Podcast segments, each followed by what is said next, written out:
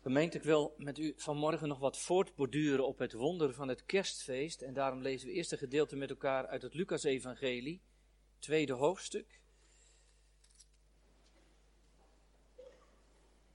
En we beginnen te lezen in vers 16. Daarna lees ik nog wat met u uit Filippenzen 2.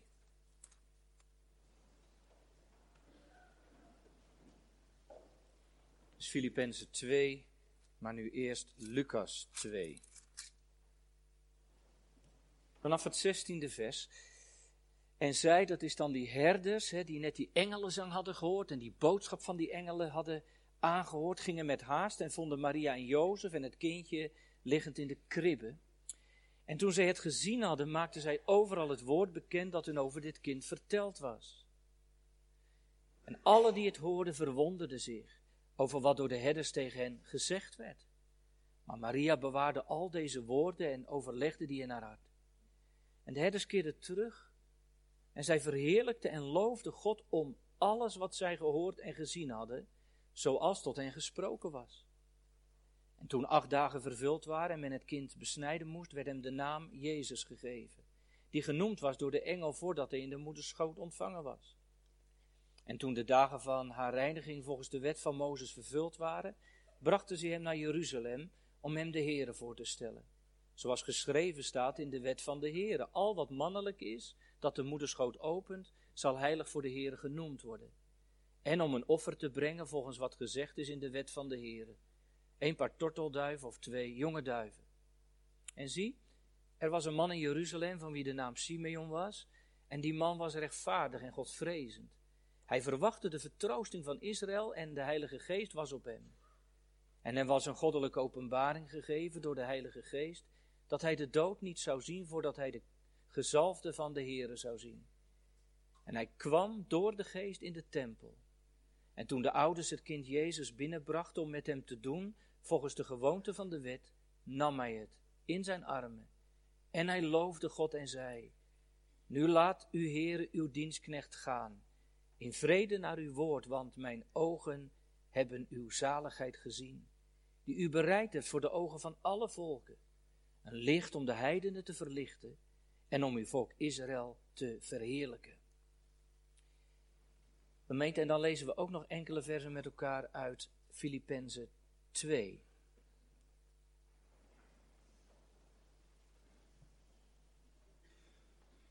Filippenzen 2 vanaf het vijfde vers.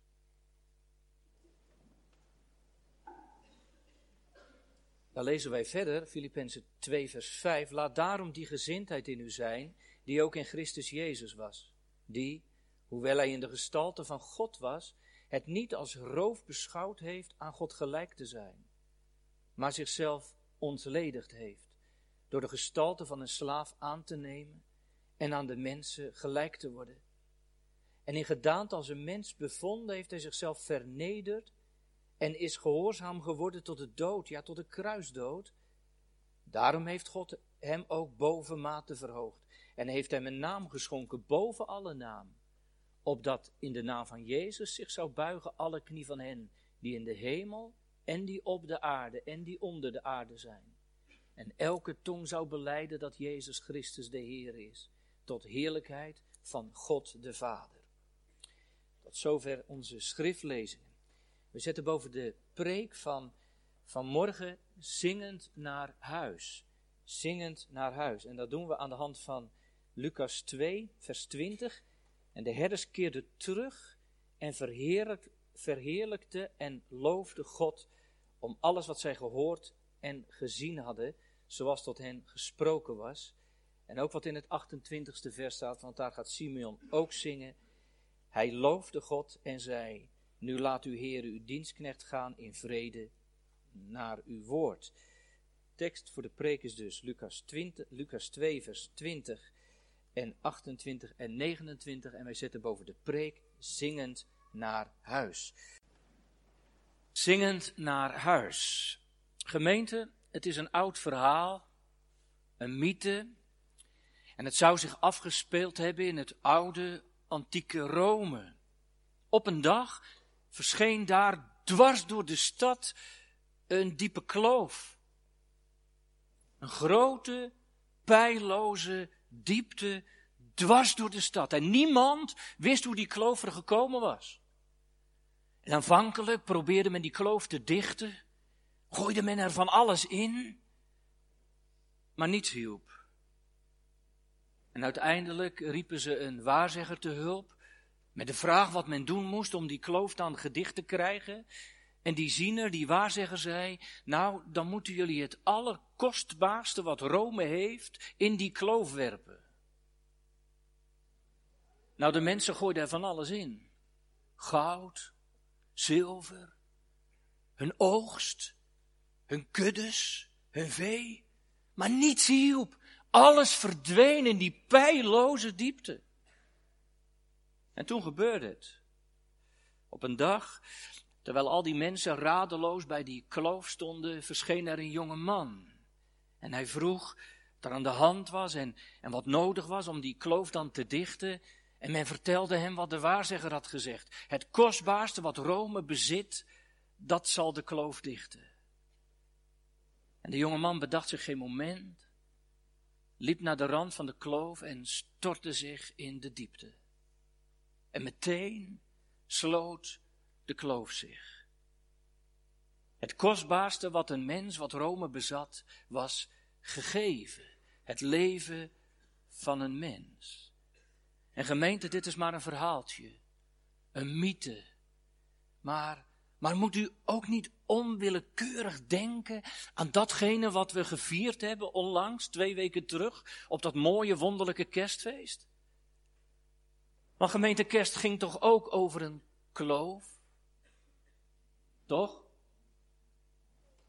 Kijk, kerst gaat toch over die onpeilbare diepte van uw en mijn zonde, die, die er tussen God en ons in eh, is komen te staan.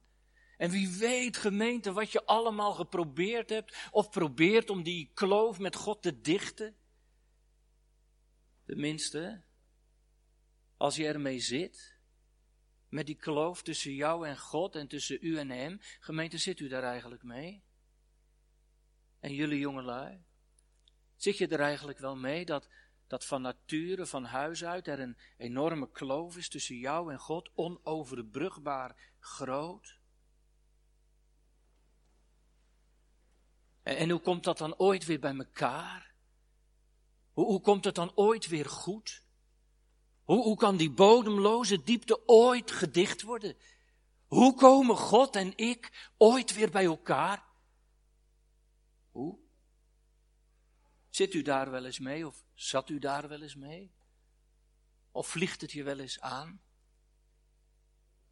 Gemeente, daar ging toch kerst over? Over de Heer Jezus, die, die in die bodemloze diepte van uw en jou en mijn zonde gekomen is. Jezus Christus, die wilde afdalen, pijloos diep en eindeloos laag. Want gemeente, dieper kon de zoon des mensen niet komen. Zal ik het anders zeggen, jongelui? Dieper kon Jezus niet zinken. In een beestenstal. In een voederbak. Straatarm. Misschien heeft u het wel gezongen in deze weken. Zo arm werd de heiland der engelen heer, die zondaren min, zo nameloos teer, die hun wil vergeven, hoeveel het ook zij, maar zo arm werd de heiland voor u en voor mij. Ja, zijn geboorte was een vrije val van de hemel naar deze aarde. In, in die diepe kloof van je arme, verloren, zondaren bestaan. De kloof van, van dat oordeel van God. Kijk, zo had die moorman dat gelezen uit Handelingen 8, die Ethiopië, toen hij daar op zijn wagen zat, terug uit Jeruzalem, op weg naar zijn thuisland. En, en God had ervoor gezorgd dat, dat Filippus bij hem op de wagen was gekomen. En hij had het gelezen uit Jezaja over Jezus in zijn vernedering. Is zijn oordeel weggenomen. In zijn vernedering is het oordeel weggenomen.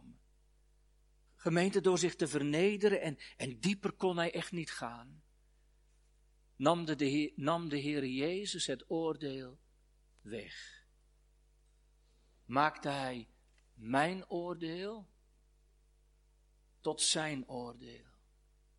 Hij nam iets wat niet van hem was, maar wat van u was en van mij. En daarmee springt hij de kloof in, mijn kloof. In zijn vernedering is mijn oordeel weggenomen. Ziet u dat? En heb je dat beseft? Juist met kerst. Mijn Jezus, mijn heiland, mijn zaligmaker, die het voor mij opnam en neemt. En de kloof overbrugt naar de Vader. En zich daarvoor vernedert. Hoe zegt de catechismus het ook alweer? Die zich in de allerdiepste smaad en angst der hel overgaf. Dat is die kloof. Ja, de Heere God gaf niet het kostbaarste van Rome, ook niet het kostbaarste van de wereld, maar het kostbaarste van de hemel. Zijn eigen zoon, het leven van zijn kind, zijn enige. En gemeente jongelui, door de komst van de zoon gaat er een weer, nee, gaat er een hemel voor je open. En zag u dat met kerst? Het is zo kort terug. Ja, ja, door dat wonder mag ik over de kloof heen kijken. En verder gaan in 2018. Nu reis ik getroost onder het heiligend kruis naar eh, het erfgoed hierboven, naar het vaderlijk huis. Want, die kloof is weg. Er zit niets meer, niets meer tussen mij en God. Door zijn gegeven leven, door het kostbaarste wat de hemel had. Ja, gemeente, want, want zijn geboorte, dat werd zijn dood. En die kribbe, dat werd een kruis. Maar gemeente, hij deed het en hij doet het voor u en jou en mij. Hoe vaak heeft dat dan niet geklonken, ook hier? En, en, en weet u, weet u hoe groot die kloof ook is? En hoe diep de kloof van je leven ook is. God overbrugt hem in zijn zoon. Kijk, dat was natuurlijk ook die troost waar, waar die Simeon op zat te wachten, die we later in de tempel tegenkomen. Zijn troost was gemeente dat, dat God dat verdriet over die kloof, dat hij dat verdriet zou overbruggen. Daarin zou vertroosten.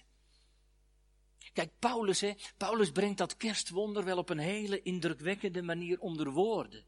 Als hij zijn brief schrijft aan de gemeente van de Filippenzen, waar lazen dat? Dan schrijft hij over dat kerstwonder op deze manier. Hij, Jezus, hij heeft zichzelf ontledigd.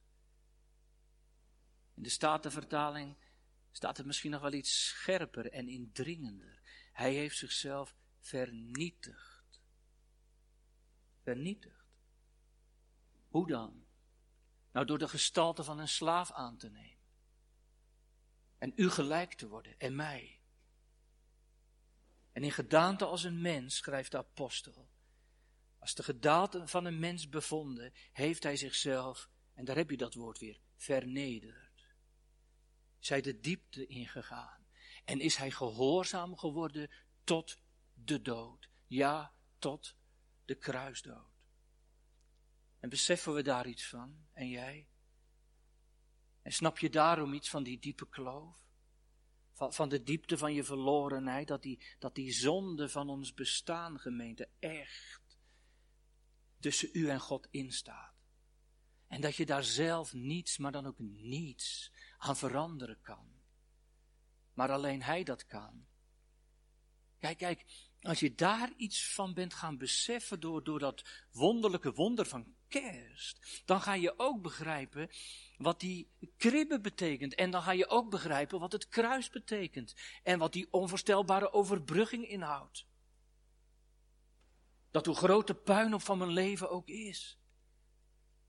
Dat geen geloof te groot is. En dat hij zijn kind ervoor over had. Ja, gemeente, dat, dat doet toch iets mee. Dat laat je dan toch niet onbewogen?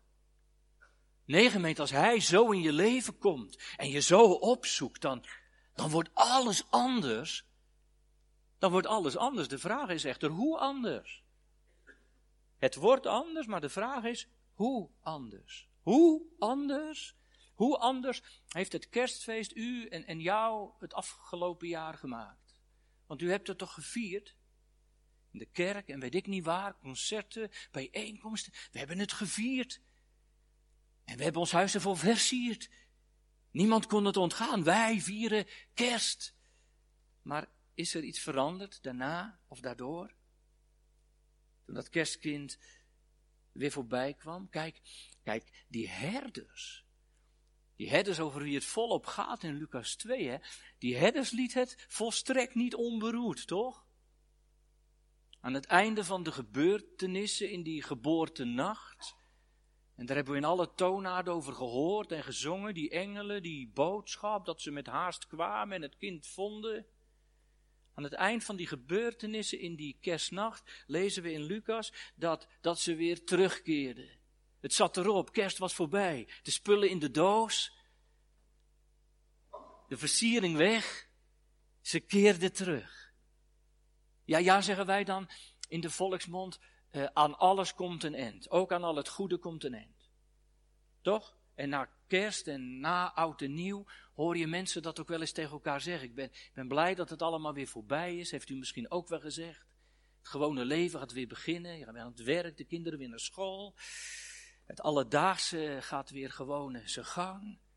Toch? En daar is op zichzelf niks mis mee. Gemeente, als je een poosje op de berg bent en je mag heerlijk genieten van het goede wat God geeft, dan, dan moet je er ook weer af. Als het gewone leven weer roept. En zij keerde terug. Alleen het gewone leven roept, maar God roept toch ook? De, de vraag is altijd ook, maar waartoe roept God dan? Kijk, daar zie je iets van terug bij die herders. Heel kort en eenvoudig schrijft Lucas het op in zijn evangelie. En de herders keerden terug. Zo staat het er, hè? Keerden terug. Naar wat? Nou, dat weet u. U zegt, nou ja, naar hun kudde. Naar die schapen die ze de afgelopen nachten hebben achtergelaten in het veld. Ik hou nooit zo van al die wonderlijke verhalen van waar hebben ze die schapen gelaten en daar hebben dan de engel op gepast. En, en ik denk gewoon toen ze naar Bethlehem gingen dat ze die engel achter het hek hebben gezet. En die, mochten natuurlijk niet kwijt. En, nu gaan ze ja, terug, want die schapen die, die staan daar maar, toch? Daar moet, op daar moet voor gewaakt worden. Ze gaan gewoon terug naar die schapen die ze de afgelopen nacht achterlieten. Niks meer en niks minder. Het gewone leven. Daar is niks mis mee. Maar, maar gemeente, opvallend genoeg, bleven mijn ogen bij het lezen van die Griekse tekst even haken op dat woordje terugkeren is een woordje, epistrefo in het Grieks. En in het Grieks betekent dat woordje niet alleen teruggaan naar het gewone leven of zo, maar dat woordje betekent ook zich wenden tot God, betekent het nadrukkelijk, of terugkeren tot de liefde en gehoorzaamheid van God. Terugkeren tot de liefde en de gehoorzaamheid van God en zich wenden tot God. Hetzelfde woordje. Gemeente, daarom gebruikt de Bijbel ditzelfde woord heel vaak voor bekering. Serieus. Als iemand bekeerd wordt, staat vaak ditzelfde woord. Epistrefo. Hoe het ook zij, die herders, die keren dus niet zomaar terug naar de schapen in de velden van Efrata. Er is iets veranderd. Er was een keerpunt gekomen in hun leven. Gemeente, voor, voor de herders is dat terugkeren in het gewone leven is ook iets van terugkeren naar God. Wij zouden zeggen dat is inherent aan hun terugkeren. Dat is er nu bij inbegrepen. Ze keren niet meer terug zoals altijd. Gemeente kerst. Kerst keert je om. En Bethlehem brengt bekering. Toch? Hopelijk ook bij u en, en bij jou. Als dat kind op je weg komt, dan, dan verandert toch alles? Of? Of je hebt de kerstspullen weer opgeruimd. En de dozen weer op zolder gezet. En je boom verbrand. En je gaat de kilo's er weer afsporten. En je veegt je straatje schoon naar oud en nieuw. Je begint weer aan je werk of aan je studie. En alles is hetzelfde. Hetzelfde als een maand terug. Dan heeft Jezus je wel erg weinig gedaan, moet ik u zeggen. Je hebt gevierd dat Hij kwam. Je hebt gevierd dat God met ons lot bewogen was. Maar je komt er zelf niet van in beweging. Hopelijk gemeente lijkt u op de herders vandaag. Zij hebben met eerbied gezegd, jongelui, een afterparty. Zoiets. In, in een terugkeren naar het gewone leven zit iets van het terugkeren naar God en, en het is een keerpunt en dat hoor je. Nee, dan is niet alles zo gewoon als het lijkt. Dat merk je ook. Dat zie je toch? Gemeente, dat zie je. Mensen die God tegen het lijf lopen, opnieuw het wonder zien. Van die onvoorstelbare overbrugging. Die veranderen. Misschien zegt er een jongere, maar je verandert toch één keer? Bekering is toch gewoon een keer? Ja, dag. Bekering gaat steeds. Jullie hebben toch een beetje Engels op school? Bekering is een ingwoord. En alle ingwoorden in het Engels, dat zijn toch voortgaande zaken? Dat, zeg, dat zeggen we dan toch in de klas? Bekering is iets wat steeds is gemeend. iemand die de Heer Jezus tegen het lijf loopt en terugkeert, zit midden in de bekering. En, dat hoor je, dat zie je, dat merk je. Dat, dat merk je ook bij die herders, hè. Ze keerden terug, staat er, en ze verheerlijkte en ze loofde God. Twee woorden. Ze verheerlijkte en loofde God. Nou, gemeente, dat hield wel iets in hoor. Daar kunnen wij wel iets van leren, vind ik. Wij zijn vaak zo terughoudend, zo introvert. Beetje schaamtevol toch, jongelui, als het gaat over de dingen van het geloof. Over de jongelui verbaas ik me vaak het meest. Zingen keihard allerlei liedjes en als iemand jarig is en als je aan het sporten bent. Maar als we in de kerk zingen of op het kerstfeest, of, nou dan kan het er maar net uit. Dat is ook wat, gemeente. Of komt dat door u en door mij? Is, is het soms thuis zo dat we overal voor klappen en juichen? Een beetje net als hier achter in de kuip, weet je wel. Die juichen voor de stomste dingen, vind ik wel eens. Heel dat stadion in rep en roer. Maar wij dan?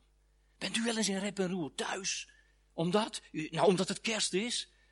Omdat we dat wonder vieren.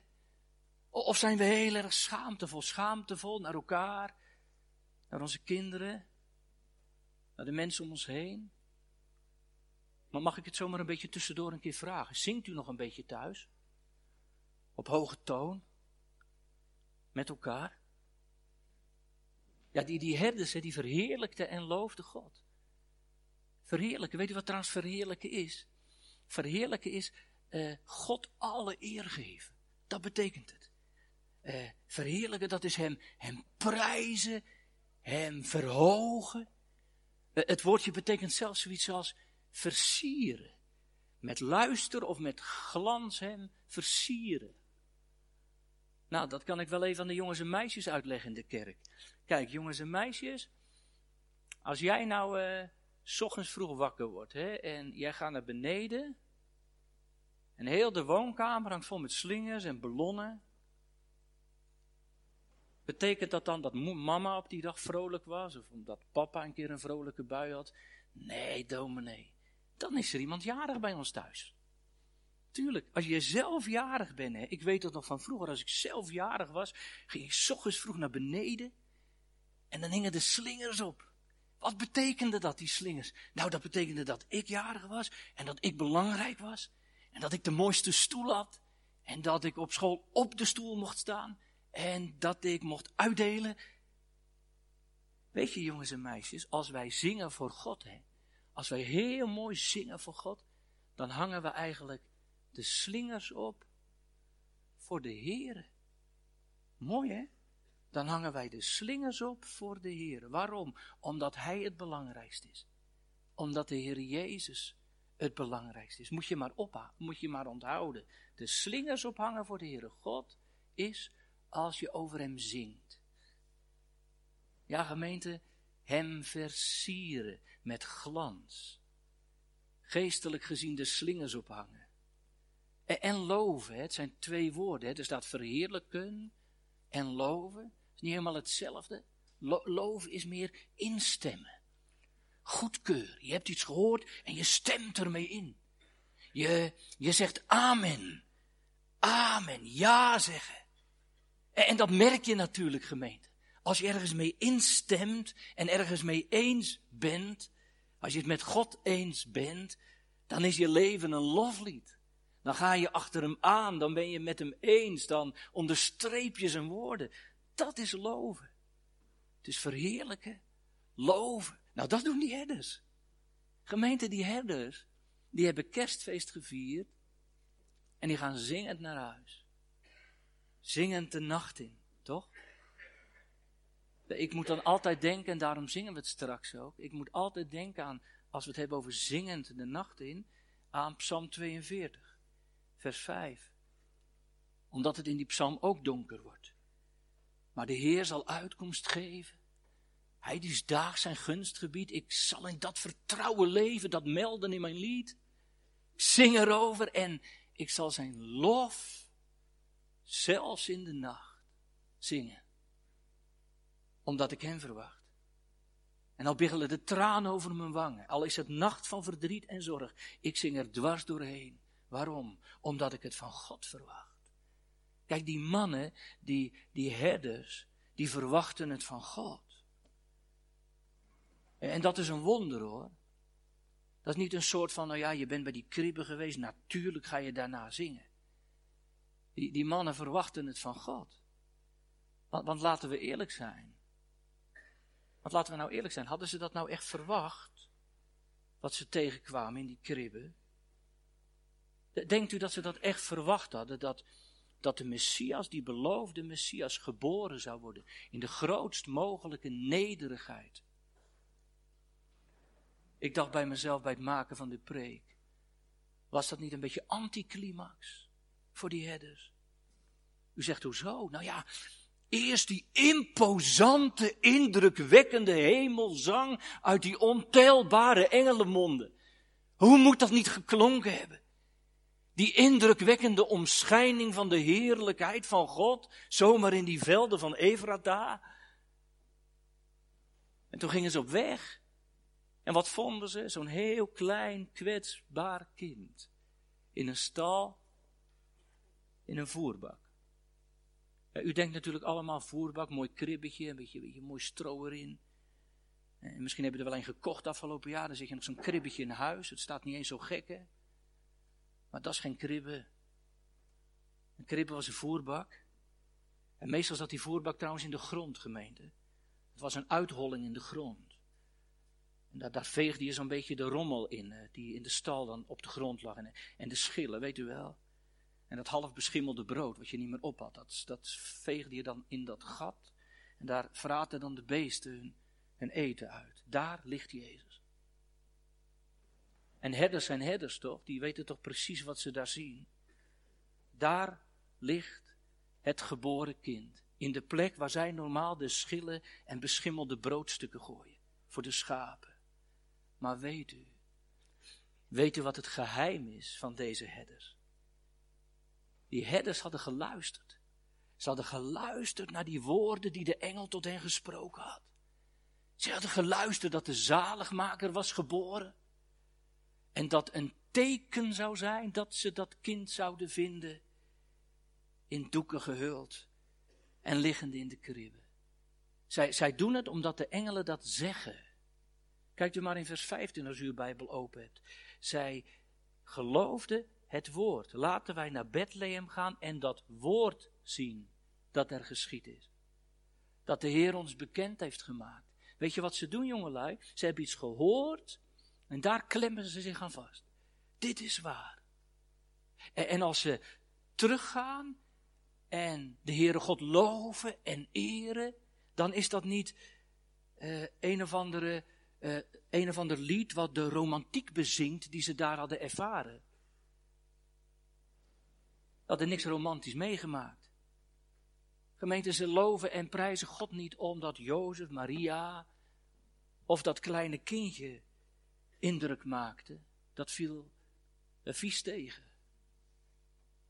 Maar ze prijzen en loven God om wat ze gehoord hebben en gezien hebben, zoals tot hen gesproken was. Ze hebben het gehoord en geloofd. Precies gemeend hoe het bij Simeon later gaat. Simeon die, die later zegt, ik, ik kan nu heen gaan naar uw woord. God heeft iets beloofd. Die, die Simeon, hè, die, die verwachtte de vertroosting van Israël. Ik zei het u net, die man had verdriet over die kloof tussen hem en God. Hij zat erop te wachten dat, dat God die kloof zou overbruggen, met troost zou komen. En dat had hij gelezen in Jezaja. Troost, troost mijn volk, zal uw lieder God zeggen. Spreek naar het hart van Jeruzalem. En zeg daar dat daar strijd vervuld is. Dat haar zonden vergeven zijn. En dat zij uit de hand van de Heere dubbel ontvangen heeft voor al haar zonden. En die, die Simeon, die geloofde het woord. Gemeente geloven in het woord. Doen wat God zegt. Omdat hij het zegt, is het waar. Nee, nee, het is niet eens waar omdat u het gelooft. Het woord is niet waar omdat u het gelooft. Het woord is waar, jongelui, omdat het waar is. Het hangt nou ook niet af van jouw geloven. Het hangt af van God. God zegt het, dus het is waar. En ik mag het horen. En me daaraan vastklemmen. En weten dat God doet wat hij zegt. Dat is waarom Simeon zingt. Dat is waarom die herders op hoge toon zingen en loven. Kijk, kijk jongens en meisjes. Uh, wij kunnen wat van jullie leren. Kijk, als bij jullie de postbode komt, hè, en hij doet een envelop in de voordeur, en, uh, en je moeder zegt, hé, hey, daar staat jouw naam op. Zeg, hé, post voor mij, zo vaak krijg jij niet post, toch?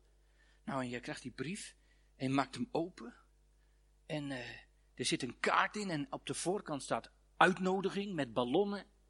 Dan weet je, oh, dat is een verjaardagsfeestje, en dan maak je hem open, en dan zie je dat iemand uit jouw klas of een van je vrienden is, is jarig. En daar staat dat jij mag komen. En hoeveel januari.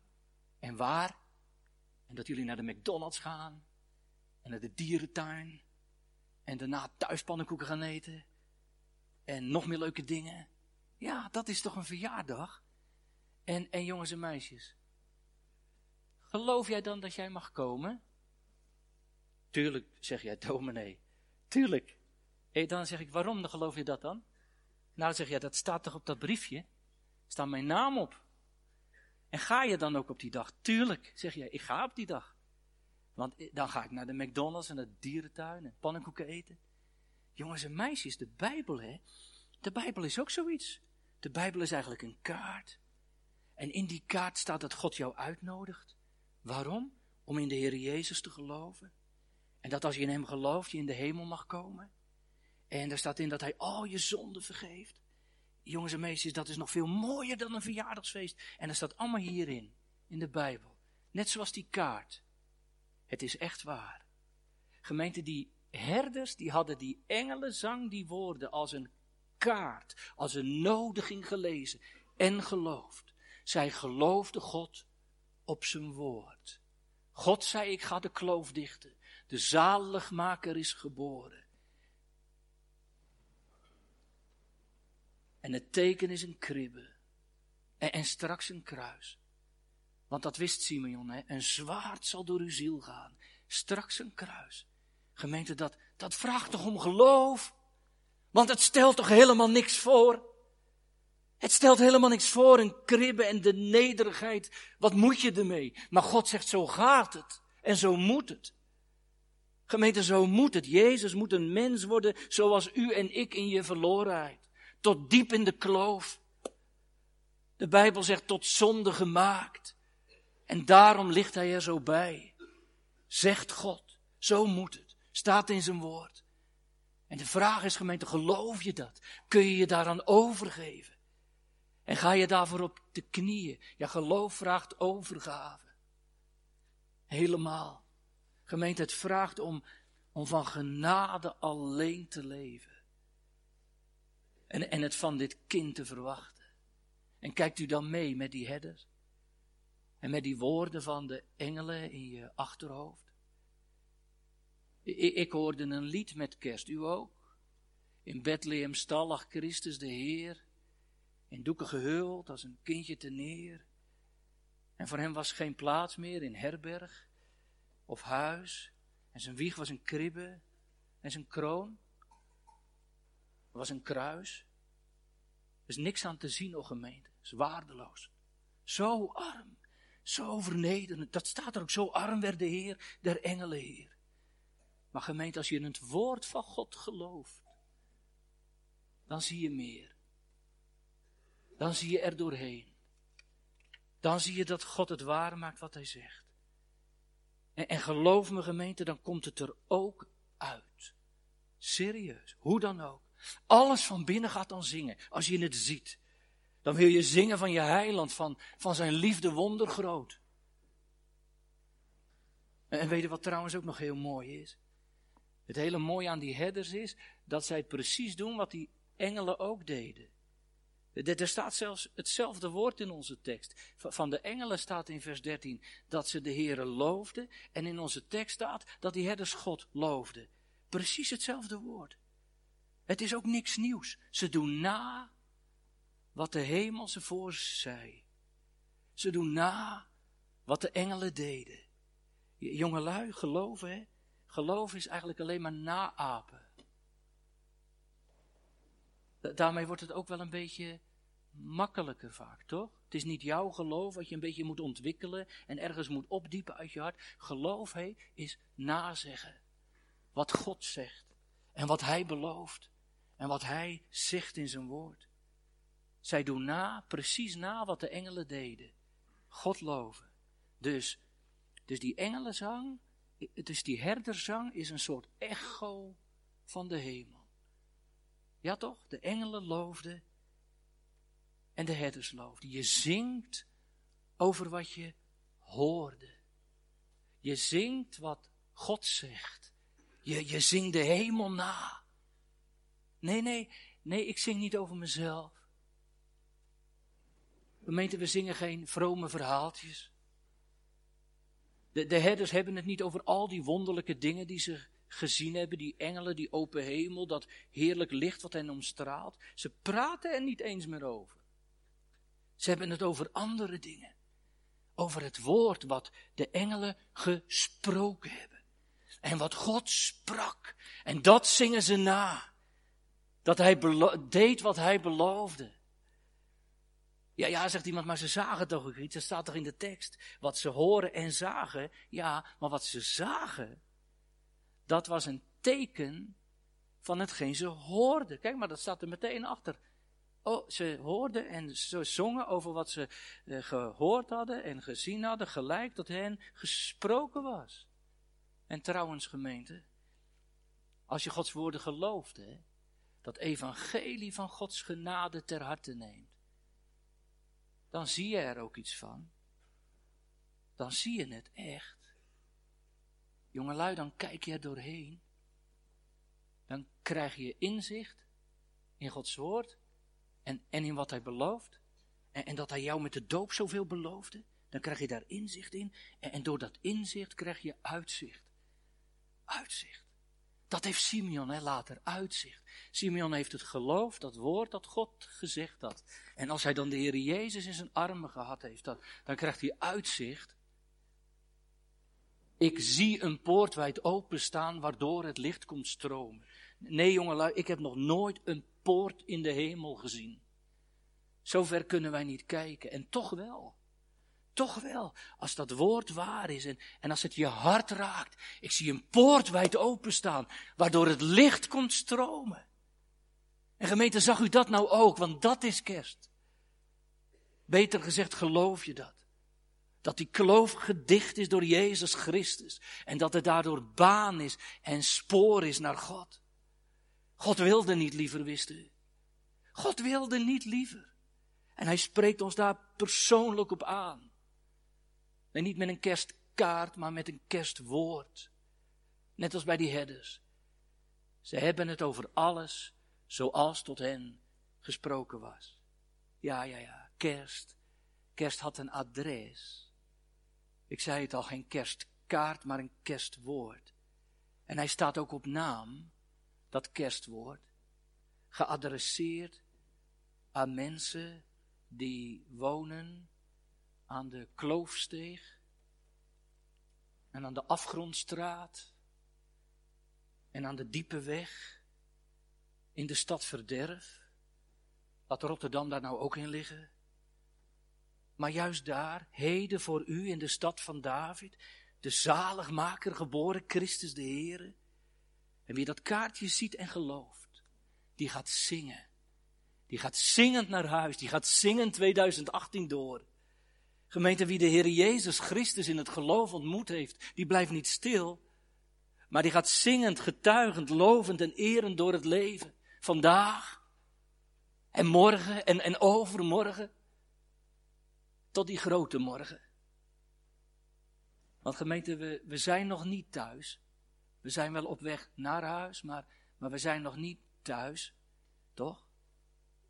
De, de Heer Jezus beloofde dat, dat vaderhuis, met de vele woningen. Als het niet zo was, zegt Jezus, had ik het u gezegd. En Jezus ging daarheen om plaats te bereiden en de weg te leggen. Een hemels huis, een eeuwig huis, waar alles vol is van God en van zijn heerlijkheid en van zijn majesteit.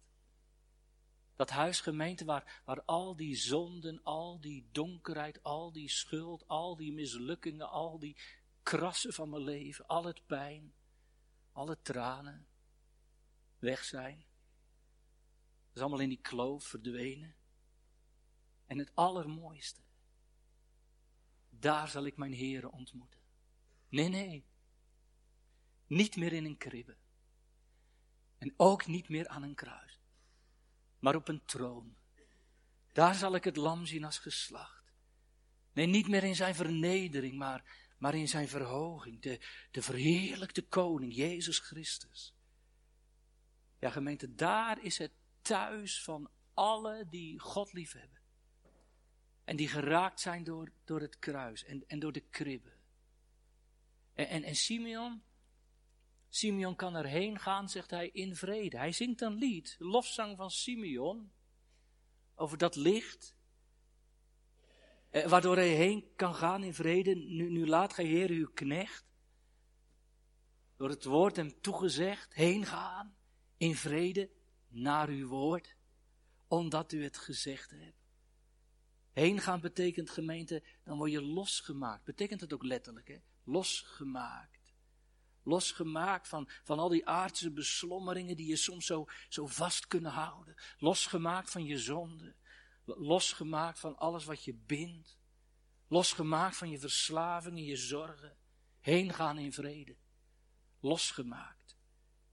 Zingend naar thuis, naar het vaderhuis. Gemeente, bent, bent u op weg daarheen? Want dat is wel de vraag. Ben je op weg daarheen? Dan herkent u dit toch vandaag? Dat je zingend onderweg bent, onderweg naar morgen. Dat, dat je zelfs in de nacht zingt, omdat je het van God verwacht. Hoe vaak heb ik niet bij sterfbedden gezeten en zongen we. Jongelui, dat is wel het mooie van het werk van een dominee, wist je. Soms, soms zit je bij iemand aan een sterfbed en, en die moet heen gaan. En dan zingen we. Een paar weken terug nog, iemand in Nijkerk, vlak voor kerst, zingend naar de hemel. God des levens zongen we. Ach, wanneer zal ik naderen voor uw ogen, in uw huis uw naam verhogen. En de stervende zei, ik verlangen naar. Ja, dat is echt een geheim, toch? Je kinderen en alles wat je hebt moet achterlaten, dan, dan zing je elkaar als het ware de hemel in omdat er verlangd wordt naar thuis, zingend naar huis. Ja, gemeente, kerst is pas dan goed. Na het kerstfeest, wist u dat? Eigenlijk moeten kerstconcerten eh, na kerst, vind ik. Niet voor. Daar ben ik eigenlijk best voor dat we voortaan na kerst kerstconcerten gaan houden. Zo tot diep in januari. Zingend van wat Christus is en wat hij gaf. Kijk, de engelen zongen het ons voor, hè. En, en op aarde klinkt de echo van dat hemellied. Vol verlangen. Zingend naar huis. Omdat ik hem verwacht. En, en zingt u dat dan mee? En jij, pelgrim, zeg ons, mogen wij ook met u trekken naar dat land? Kom, wees welkom, volg ons allen, het oog omhoog en hand in hand. Bij der engelen vreugdezangen zal ons Jezus zelf ontvangen. In Gods huis, in het vaderland. Ja, daar zijn die pelgrims naar onderweg. Zingend en getuigend. Tot in dat vaderland. En wat ze dan in dat vaderland zingen? Ik weet het niet. Eén lied ken ik al. Dat heb ik geleerd van de engelen. Ere zij God. Dat zullen we vast zingen. En, en straks, straks zal ik dat ook zingen. Uit volle borst als ik thuis kom. En de nacht van het leven achter me ligt. En, en samen met de engelen zullen we zingen. Omdat ik het van hen verwacht. En tot die tijd, tot die tijd, gaan we zingend door het leven. Zingend op weg. Naar huis. Naar thuis. Amen.